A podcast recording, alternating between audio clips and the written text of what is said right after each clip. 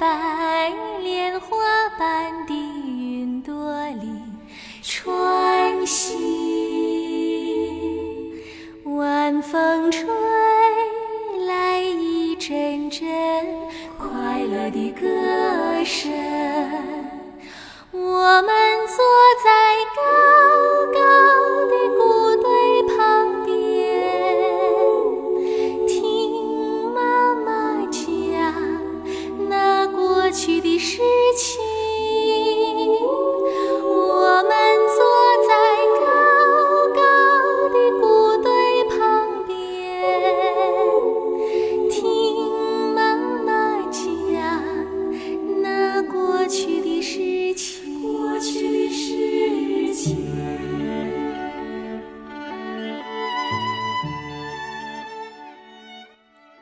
好吗？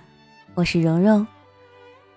我们今天要说的呢，是我们的爸爸妈妈。其实做这个主题，我犹豫了好久好久，就像之前故乡的那个主题一样，其实早就在脑子里面打转了，可就是没有勇气将它讲出来。或许只是因为我们的爱太深刻了吧，对父母的感恩，对故乡的思念，都是如此。好像我们早就习惯了将这份爱放在心里，或者会偶尔在梦里出现。所以，虽然之前故乡的主题也引起了很多朋友的共鸣，但也并没有植入心底，只是浅浅淡淡的深情。我想今天的话题虽然是说我们最爱的爸爸妈妈，但我也不想太沉重，不想让大家听完太伤感，所以我依然不想说太多煽情的话。我们通过几个故事、几首歌，来品味爸爸妈妈对我们来说意味着什么，好吗？那就开始我们的第一个故事。母亲真的老了，变得孩子般缠人。每次打电话来，总是满怀热忱的问：“你什么时候回家呀？”且不说相隔一千多里路要转三次车，光是工作、孩子已经让我分身无术，哪里还抽得出时间回家呢？母亲的耳朵不好，我解释了半天，她仍旧热切的问。你什么时候能回来呀？几次三番，我终于没有了耐心，在电话里大声嚷嚷。他终于听明白，默默挂了电话。隔几天，母亲又问同样的问题，只是那语调怯怯的，没有了底气，像个不甘心的孩子。明知问了也是白问，可就是忍不住。我心一软，沉吟了一下。母亲见我没有烦，立刻开心起来。她欣喜地向我描述：后院的石榴都开花了，西瓜快熟了，你回来吧。我为难地说：“那么忙，怎么能请得上假呢？”她积极地说：“你就说妈妈得了癌，只有半年的活头了。”我立刻责怪他胡说，他呵呵的笑了。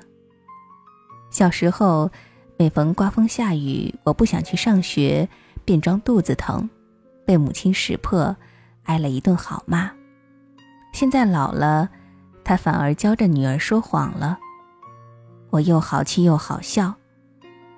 这样的问题不停的重复着，我终于不忍心，告诉他下个月一定回去。母亲竟高兴的哽咽起来。可不知怎么了，永远都有忙不完的事儿，每件事儿都比回家重要。最后到底没能回去。电话那头的母亲仿佛没有力气再说一个字。我满怀内疚。妈，生气了吧？母亲这一回听真了，她连忙说：“孩子。”我没有生你的气，我知道你忙。可是没几天，母亲的电话催得越发紧了。她说：“葡萄熟了，梨熟了，快回来吃吧。我说，有什么稀罕？这里满街都是，花个十元八元就能吃个够。母亲不高兴了，我又耐下性子来哄她。哦，不过那些东西都是化肥和农药喂大的，哪有你种的好呢？母亲得意的笑起来。星期六那天气温特别高，我不敢出门，开了空调在家里待着。孩子嚷嚷雪糕没了，我只好下楼去买。在暑气蒸熏的街头，我忽然就看见了母亲的身影。看样子她刚下车，胳膊上挎着个篮子，背上背着沉甸甸的袋子。她弯着腰，左躲右闪着，怕别人碰了他的东西。在拥挤的人流里，母亲每走一步都很吃力。我大声的叫她，她急急抬起满是热汗的脸，四处寻找。看见我走过来，竟惊喜的说不出话来。一回到家，母亲就喜滋滋的往外捧那些东西。她的手青筋暴露，食指上都裹着胶布，手背上有结了痂的血口子。母亲笑着对我说：“吃呀，你快吃呀，这全是我挑出来的。”我这没有出过远门的母亲，只为着我的一句话，便千里迢迢的赶了来。她坐的是最便宜、没有空调的客车，车上又热又挤，但那些水灵灵的葡萄和梨子都完好无损。我想象不出。他一路上是如何过来的？我只知道，在这世上，凡有母亲的地方，就有奇迹。母亲只住了三天，她说我太辛苦，起早贪黑的上班，还要照顾孩子，她干着急却帮不上忙。厨房设施她一样也不敢碰，生怕弄坏了。她自己悄悄去订了票。又悄悄的一个人走，才回去一星期，母亲又说想我了，不住的催我回家。我苦笑：“妈，你再耐心一些吧。”第二天，我接到姨妈的电话：“你妈妈病了，你快回来吧。”我急得眼前发黑，泪眼婆娑地奔到车站，赶上了末班车。一路上。我心里默默祈祷，我希望这是母亲骗我的，我希望她好好的，我愿意听她的唠叨，愿意吃光她给我做的所有饭菜，愿意经常抽空来看她。此时我才知道，人活到八十岁，也是需要母亲的。车子终于到了村口，母亲小跑着过来，满脸的笑。我抱住她，又想哭又想笑，责怪道：“你说什么不好？说自己有病，亏你想得出。”受了责备的母亲仍然无限的欢喜，她只是想看到我。母亲乐呵呵的忙进忙出，摆了一桌子好吃的东西，等着我的夸奖。我毫不留情的批评：“红豆粥煮糊了。”水煎包子的皮太厚了，卤肉味道太咸。母亲的笑容顿时变得尴尬，她无奈的搔着头，我心里暗暗的笑。我知道，一旦我说什么东西好吃，母亲非得逼我吃一大堆，走的时候还要带上。就这样，我被他喂得肥肥白白，怎么都瘦不下去，而且。不贬低他，我怎么有机会占领灶台呢？我给母亲做饭，跟她聊天。母亲长时间的凝视着我，眼里露出无比的疼爱。无论我说什么，他都是虔诚的半张着嘴，侧着耳朵凝神的听。就连午睡，他也坐在床边，笑眯眯的看着我。我说。既然这么疼我，为什么不跟着我住呢？他说住不惯城里。没待几天，我就急着要回去。母亲苦苦央求我再住一天。他说，今早已经托人到城里去买菜了，一会儿准能回来。他一定要好好的给我做顿饭。县城离这九十多里路，母亲要把所有他认为好吃的东西都弄回来，让我吃下去，他才能心安。母亲精心准备的菜肴终于端上了桌，我不禁惊异：鱼鳞没有刮净，鸡块上是细密的鸡毛，香油金针菇竟然有头发丝。无论是荤的还是素的，都让人无法下筷。母亲年轻时那么爱干净，如今老了，竟邋遢的这样。母亲见我挑来挑去，就是不吃。她心疼的妥协了，送我去坐夜班车。天很黑，母亲挽着我的胳膊，她说：“你走不惯乡下的路。”他陪我上了车，不住的嘱咐东嘱咐西。车子都开了，才急着下去，衣角却被车门夹住，险些摔倒。我哽咽着。趴在车窗上大叫：“妈，妈，你小心点儿！”他没听清楚，边追着车跑边喊：“孩子，我没有生你的气，我知道你忙。”这一回，母亲仿佛满足了，她竟没有再催过我回家，只是不断的对我说些开心的事儿。家里添了只很乖的小牛犊，明年开春，它要在院子里种好多的花。听着听着，我心得到了一片温暖。到年底，我又接到姨妈的电话，她说：“你妈妈病了，快回来吧。”我哪里相信？我们前天才通的电话，母亲说自己很好。叫我不要挂念。姨妈只是不住的催我。半信半疑的我还是回去了，并且买了一大袋母亲爱吃的油糕。车到村头的时候，我伸长脖子张望着，母亲没来接我，我心里颤颤的，就有了种不祥的预感。姨妈告诉我。给我打电话的时候，母亲就已经不在了。她走得很安详。半年前，母亲就被诊断出了癌症，只是她没有告诉任何人，仍和平常一样乐呵呵的忙到闭上眼睛，并且把自己的后事都安排妥当了。姨妈还告诉我，母亲老早就患了眼疾，看东西很费劲。我紧紧的把那袋油膏抱在胸前，一颗心仿佛被人挖走。原来母亲知道自己剩下的日子不多了，才不住地打电话叫我回家。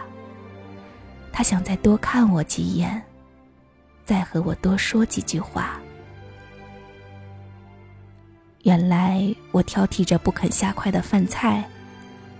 是他在视力模糊的情况下做的。我是多么的粗心啊！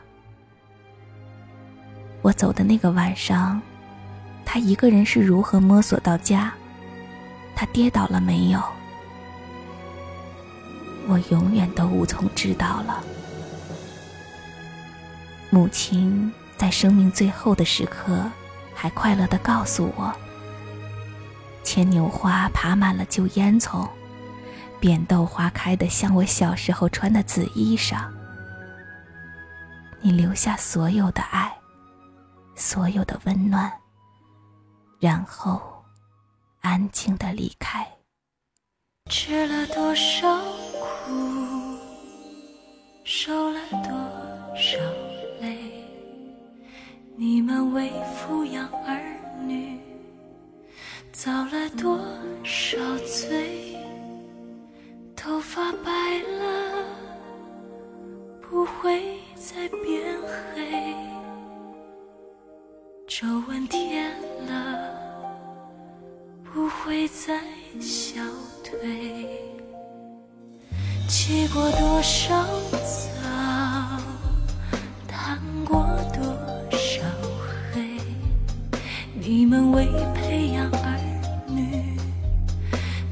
心里被操碎，眼睛花了，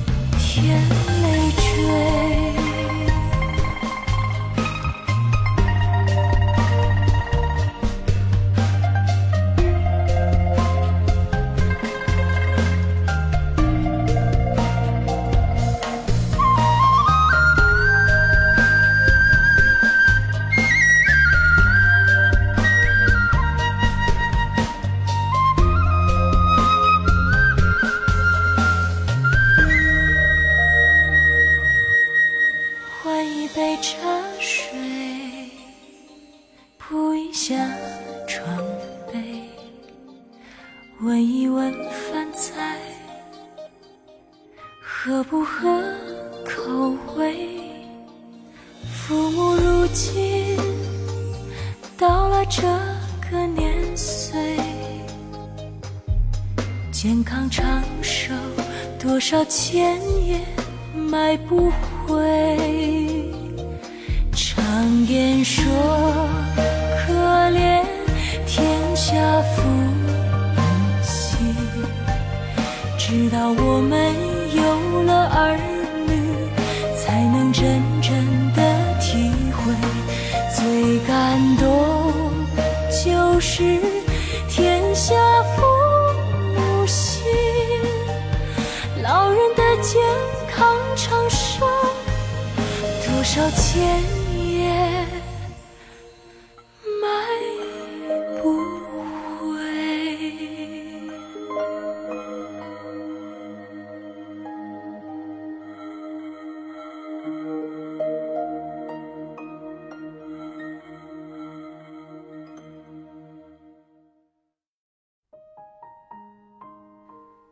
我们都知道，父母是这世上唯一不会生我们气的人，唯一肯永远等着我们的人。我们也就是仗着这份宠爱，才敢让父母等了那么久。可是，我们真的有那么忙吗？你又留意过自己的父母吗？假期里，他乘飞机回家，回到家也没有别的事儿。主要是陪母亲看看电视，聊聊天。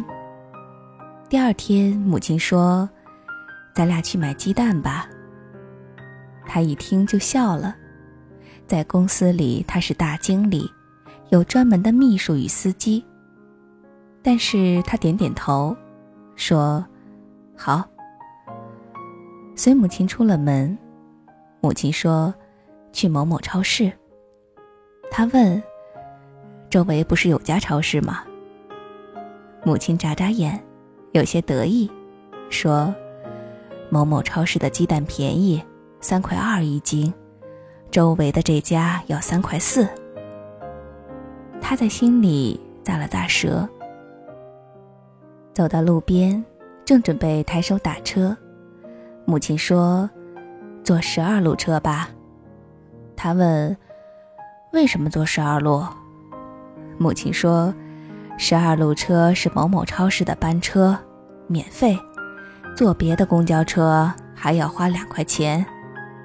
他又笑了，说好。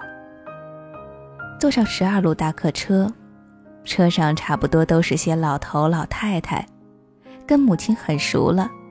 听说他是陪母亲买鸡蛋的，都用暖暖的眼神看着他，好像他是大家的儿子。他的心里也暖暖的。买了十斤鸡蛋，母亲拉着他在超市的休息椅上坐着，说：“我们在这里等一小时。”他惊讶地问：“一小时？”母亲点点头，说：“下趟十二路车回来还得一小时。”他觉得有着急的火苗在心里蹭的窜起，但还是忍了忍，用耐心将火苗熄灭。母亲跟他东拉西扯，说起他上学时的一些事儿。一小时的时间过得倒也不算太慢。终于坐上了十二路车，下了车，他拎着鸡蛋，呼出了一口气。母亲看起来格外高兴，扳着手指算：一斤鸡蛋省两毛钱，十斤鸡蛋省两块钱，来回的车费两人省四块钱，加起来共省下六块钱。他的脑子里也迅速的计算。从出门到现在，共用了四小时。四小时的时间，在公司里，他可以创造出上万元的价值。他在心里叹了一下。快到家时，遇到了一个水果摊，母亲用六元钱买下了一个大西瓜。回到家，母亲把西瓜切开，露出鲜红的瓜瓤。他早就渴了，拿起一块，迫不及待地吃起来。西瓜甜极了，他吃的呼噜呼噜的，像小猪一样。好久没有这样痛快的吃水果了。一抬头，母亲正看着他，眼睛有些潮湿，脸上却是极大的满足与疼爱。他的心像琴弦被拨动了一下。这样的情景似曾相识。小时候家里非常穷，他又馋得很。他常常在傍晚偷偷去捡别人吃剩的西瓜皮，拿到河水里冲一下，便贪婪地啃起来。母亲知道了，用了三天晚上编织草绳，又用编草绳的钱给他买了西瓜，然后看着他像小猪一样的吃着。他怔怔地看着母亲。将满嘴的西瓜咽下。那一刻，他忽然理解了母亲。艰难时，母亲靠着勤劳与节俭供他上学，将他养大；富足时，勤俭作为母亲的生活方式，依然能带给他满足与幸福。他的脸上露出笑容，庆幸今天终于耐住性子。陪母亲省下了六元钱。这六元钱跟自己在公司创造的上万元相比，是等价的。因为许多时候，时间与金钱，就该为爱而存在。好了，这个故事讲完了，你在想些什么呢？让我们用一首歌的时间。好好的想一想。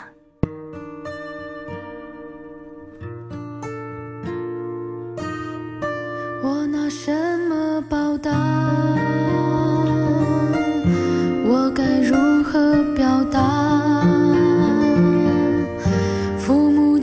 渐渐老了，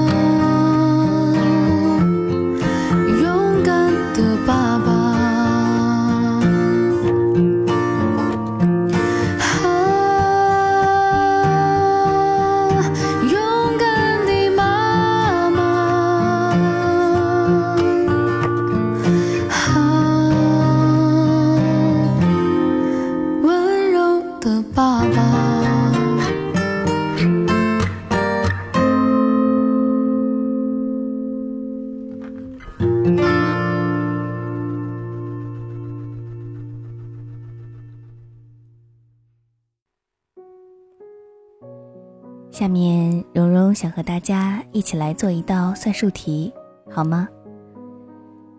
如果自己今年二十三岁，爸妈五十岁，如果爸妈可以活到一百岁，在接下来的五十年里，还可以见爸妈几次？按照每年回家一次计算，只剩下五十次的机会可以见爸妈。假设每次回家的时间为十天。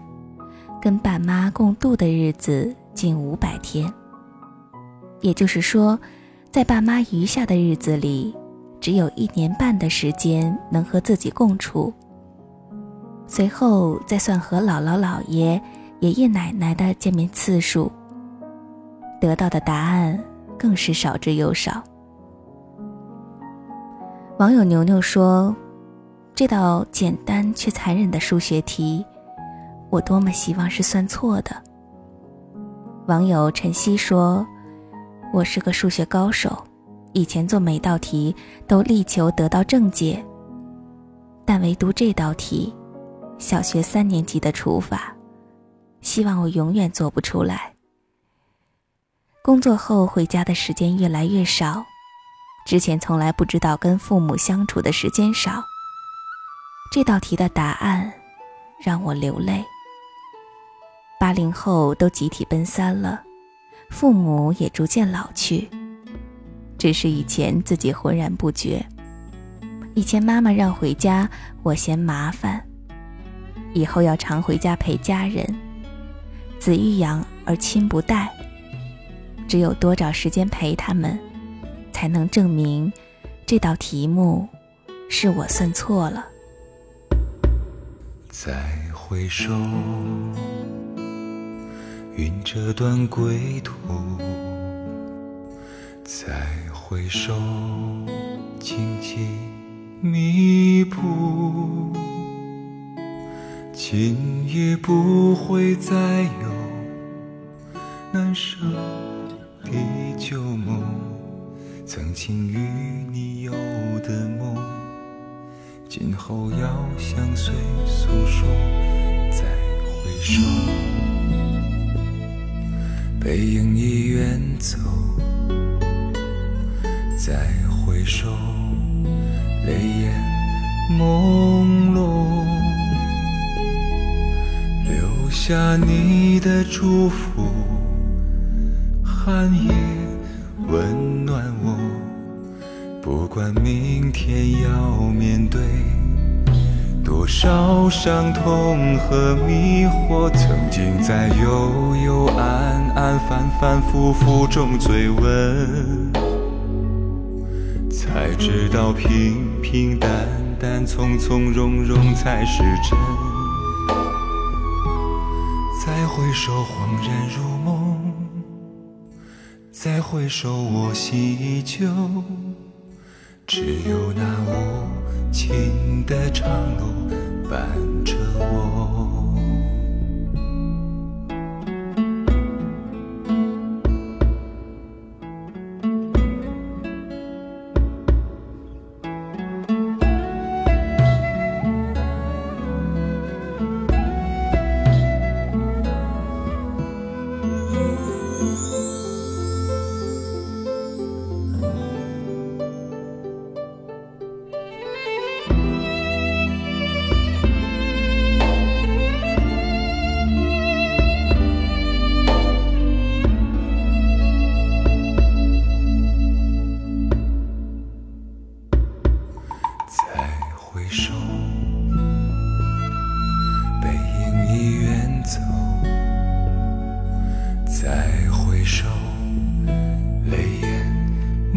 朦胧，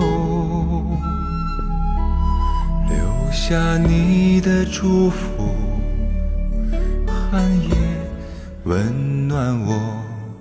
不管明天要面对多少伤痛和迷惑，曾经在幽幽暗暗、反反复复中追问，才知道平。平淡淡，从从容容才是真。再回首，恍然如梦；再回首，我心依旧。只有那无尽的长路伴着我。曾经在幽幽暗暗、反反复复中追问。才知道平平淡淡、从从容容才是真。再回首，恍然如梦；再回首，我心依旧。只有那无尽的长路伴着我。再回首，恍然如梦。再回首，我心依旧，只有那无尽的长路伴着我。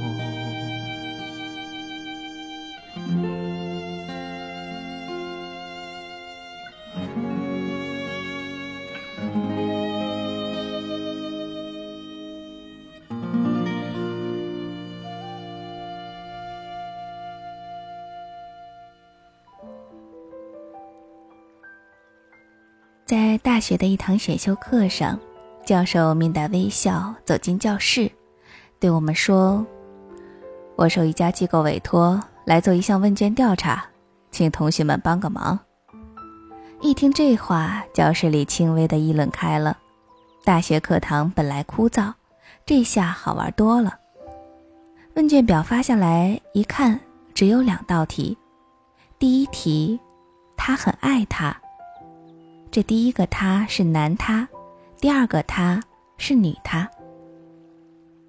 他细细的瓜子儿脸，弯弯的峨眉，面色白皙，美丽动人。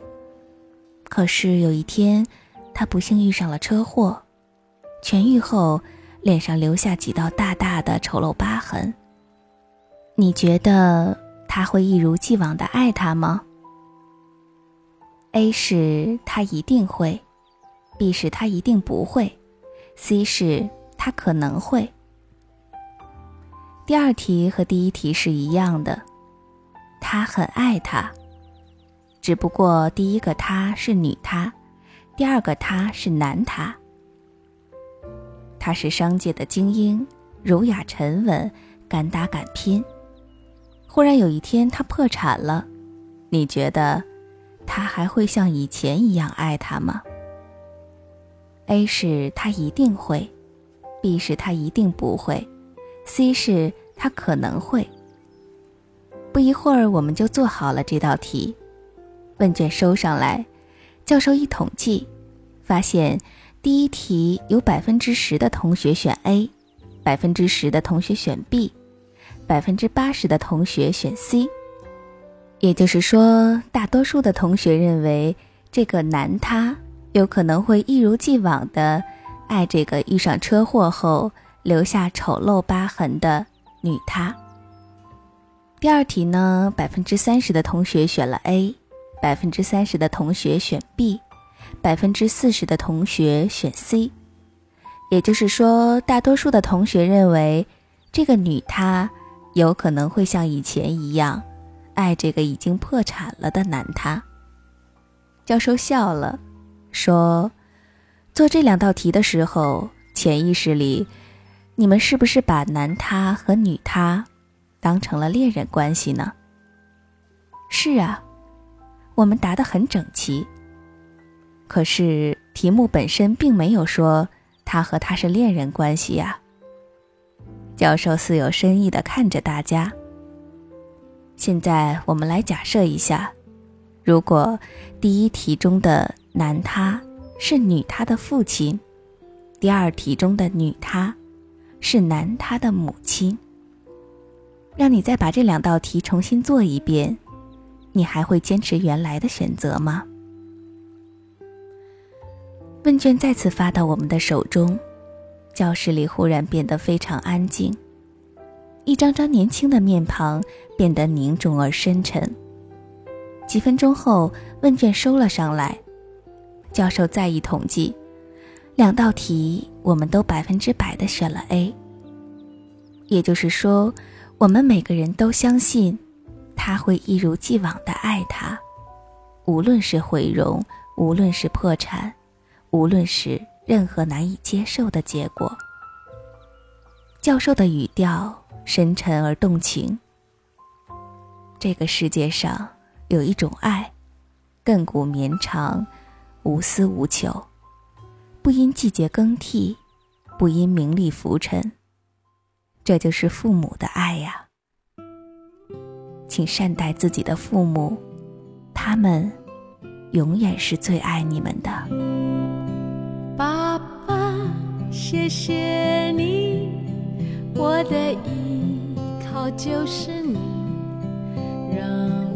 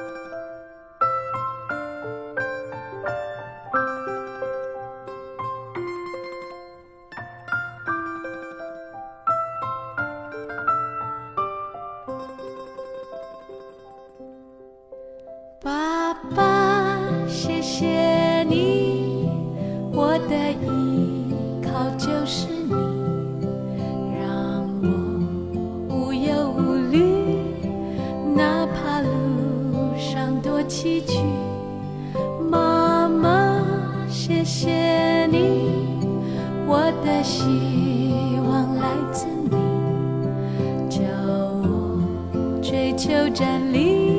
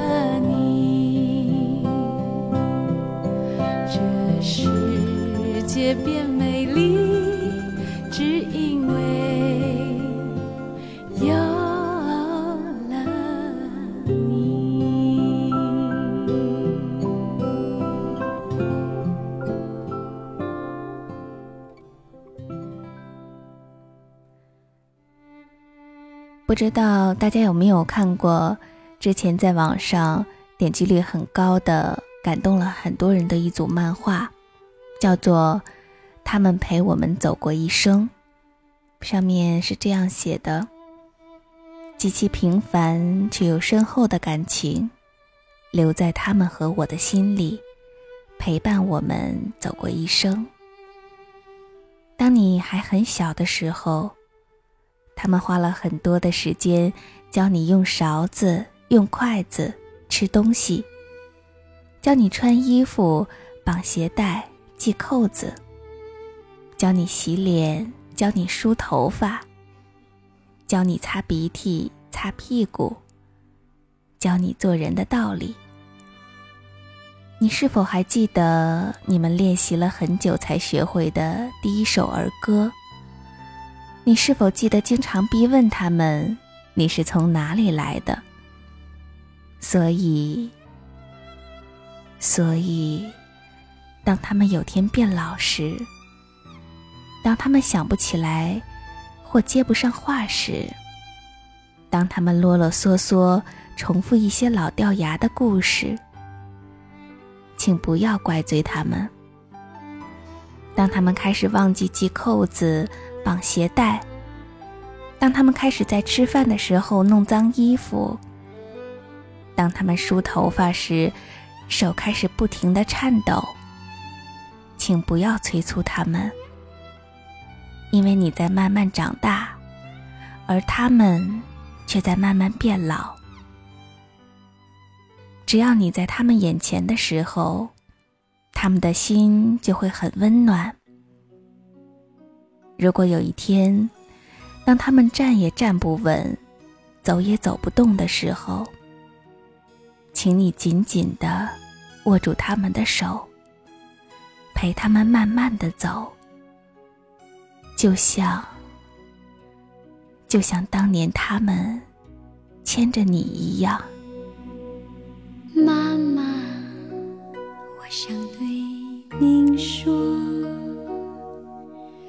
话到嘴边又咽下。妈妈，我想对你笑，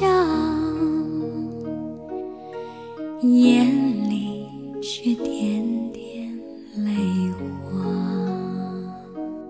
哦，妈妈，烛光里的妈妈，你的黑发起了霜花，哦，妈妈，烛光里的妈妈，你的脸颊映着这朵牵挂。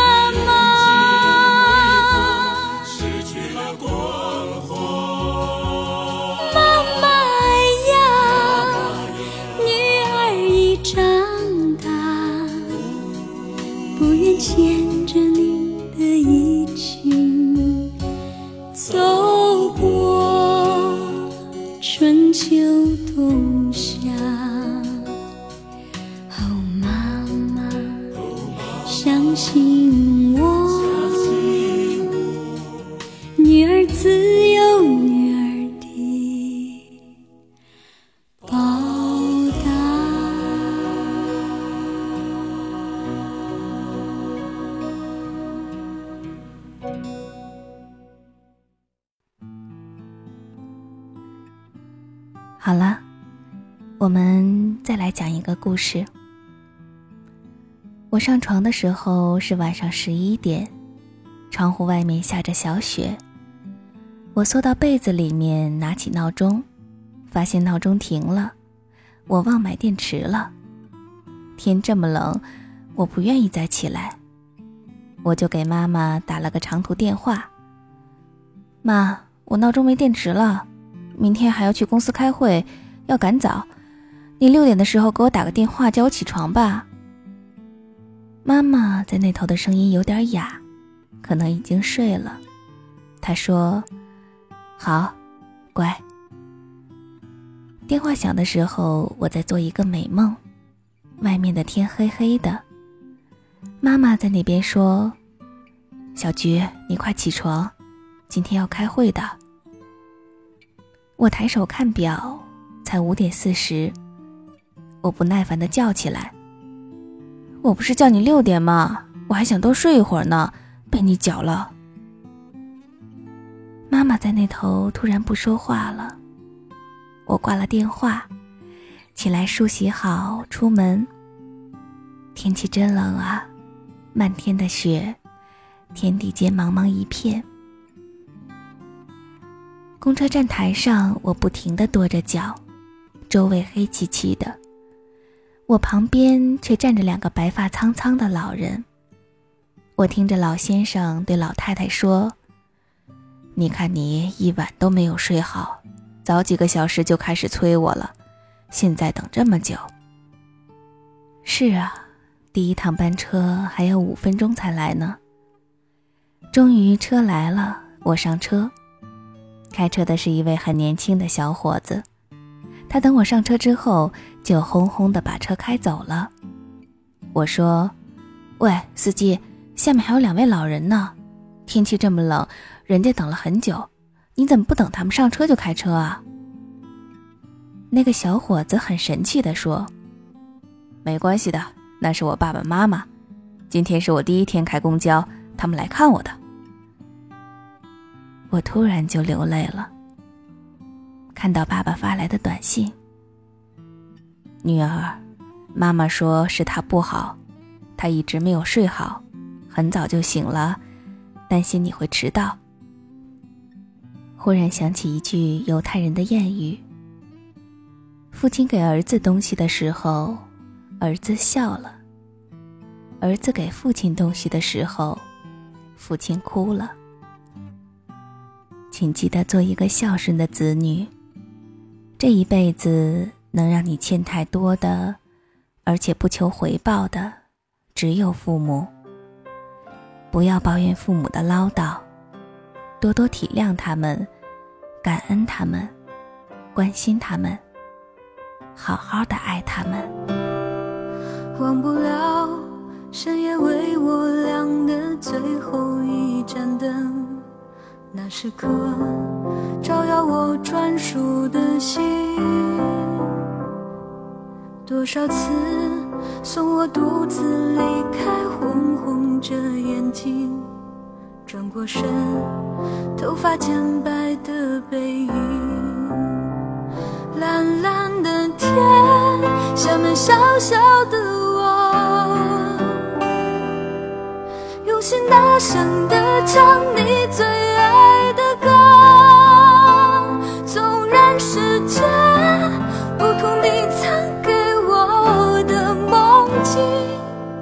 相信最美好的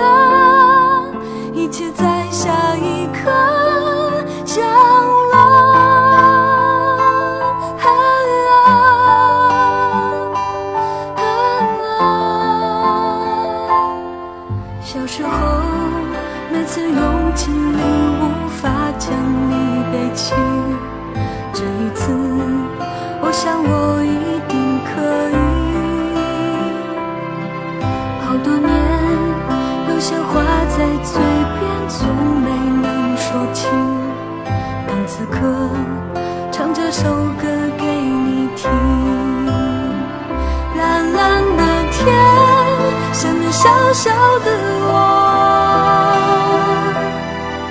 用心大声地唱你最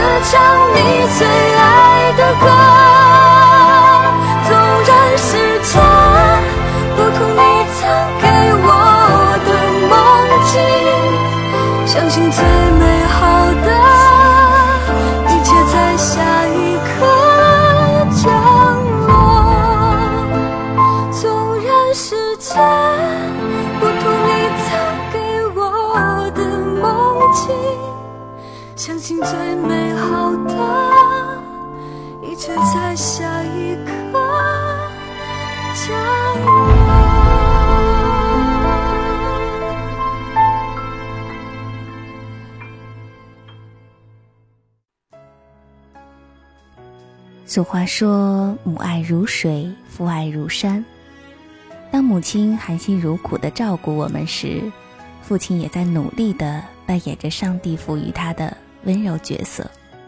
下面呢，我们一起来听一首送给爸爸的歌。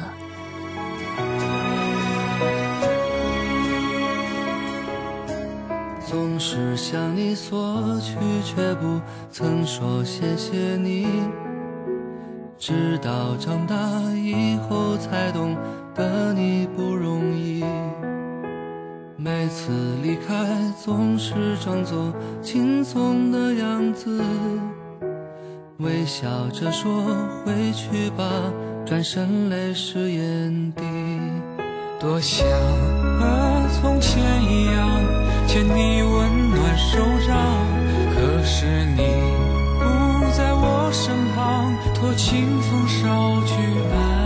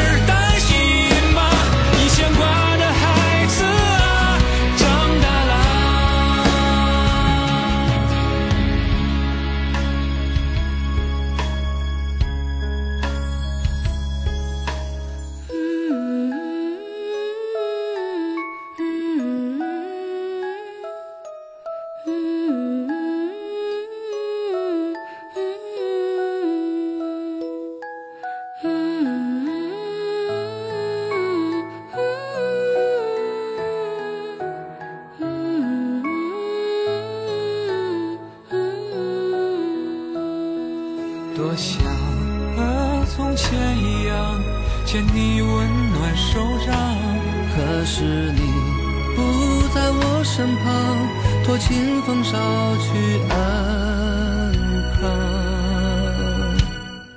时光，时光慢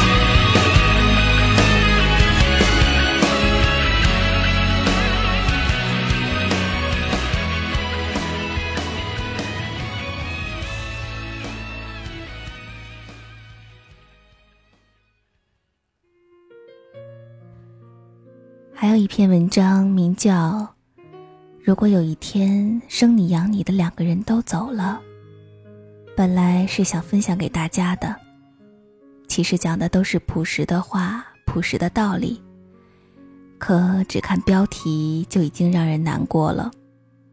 开头说不想把内心里最真实的东西剖析的太深，会难过。可节目做到这里。还是触动到了心里最柔软的地方。在这里，也想感谢我自己的爸爸妈妈为我付出的一切。嗯，想起了许多往事，从小到大的一幕幕，好像就发生在昨天似的。不知道你们和我有没有相同的感受？我们有过无数次对父母的顶撞。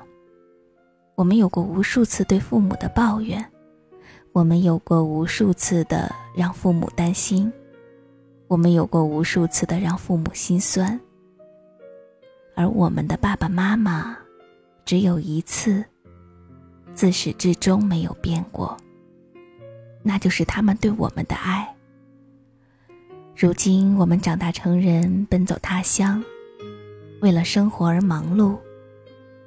曾几何时，我们有想过，还在为我们操心的父亲母亲呢？父母一天比一天老了。父母不求我们给他们带回多少钱，因为再苦的日子他们也过来了。父母惦记的只有我们能过得好，过得幸福。可是，我们有想过父母亲所要的幸福吗？父母的心就像是村口的那棵古树，日夜手盼游子的归来。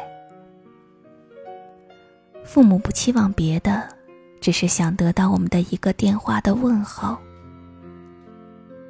父母不期望别的，只希望每到逢年过节的时候有我们的陪伴。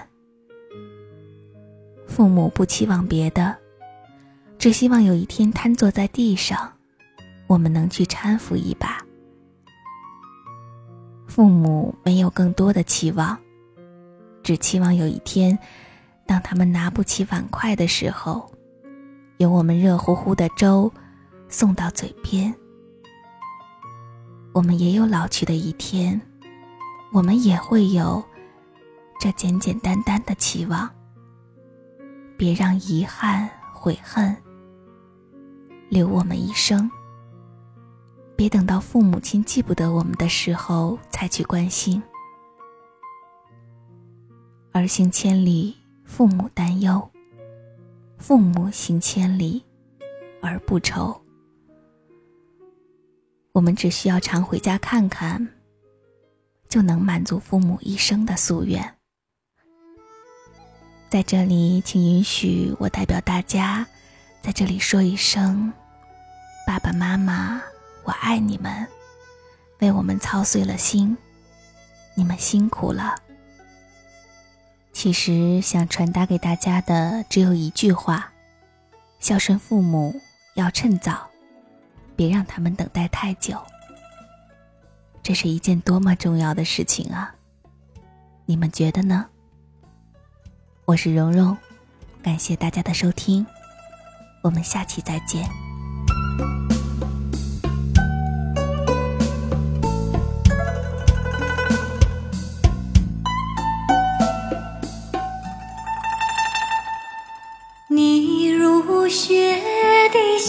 书包有人给你拿，你雨中的花折伞有人给你打，你爱吃的那三鲜馅儿，它有人给你包，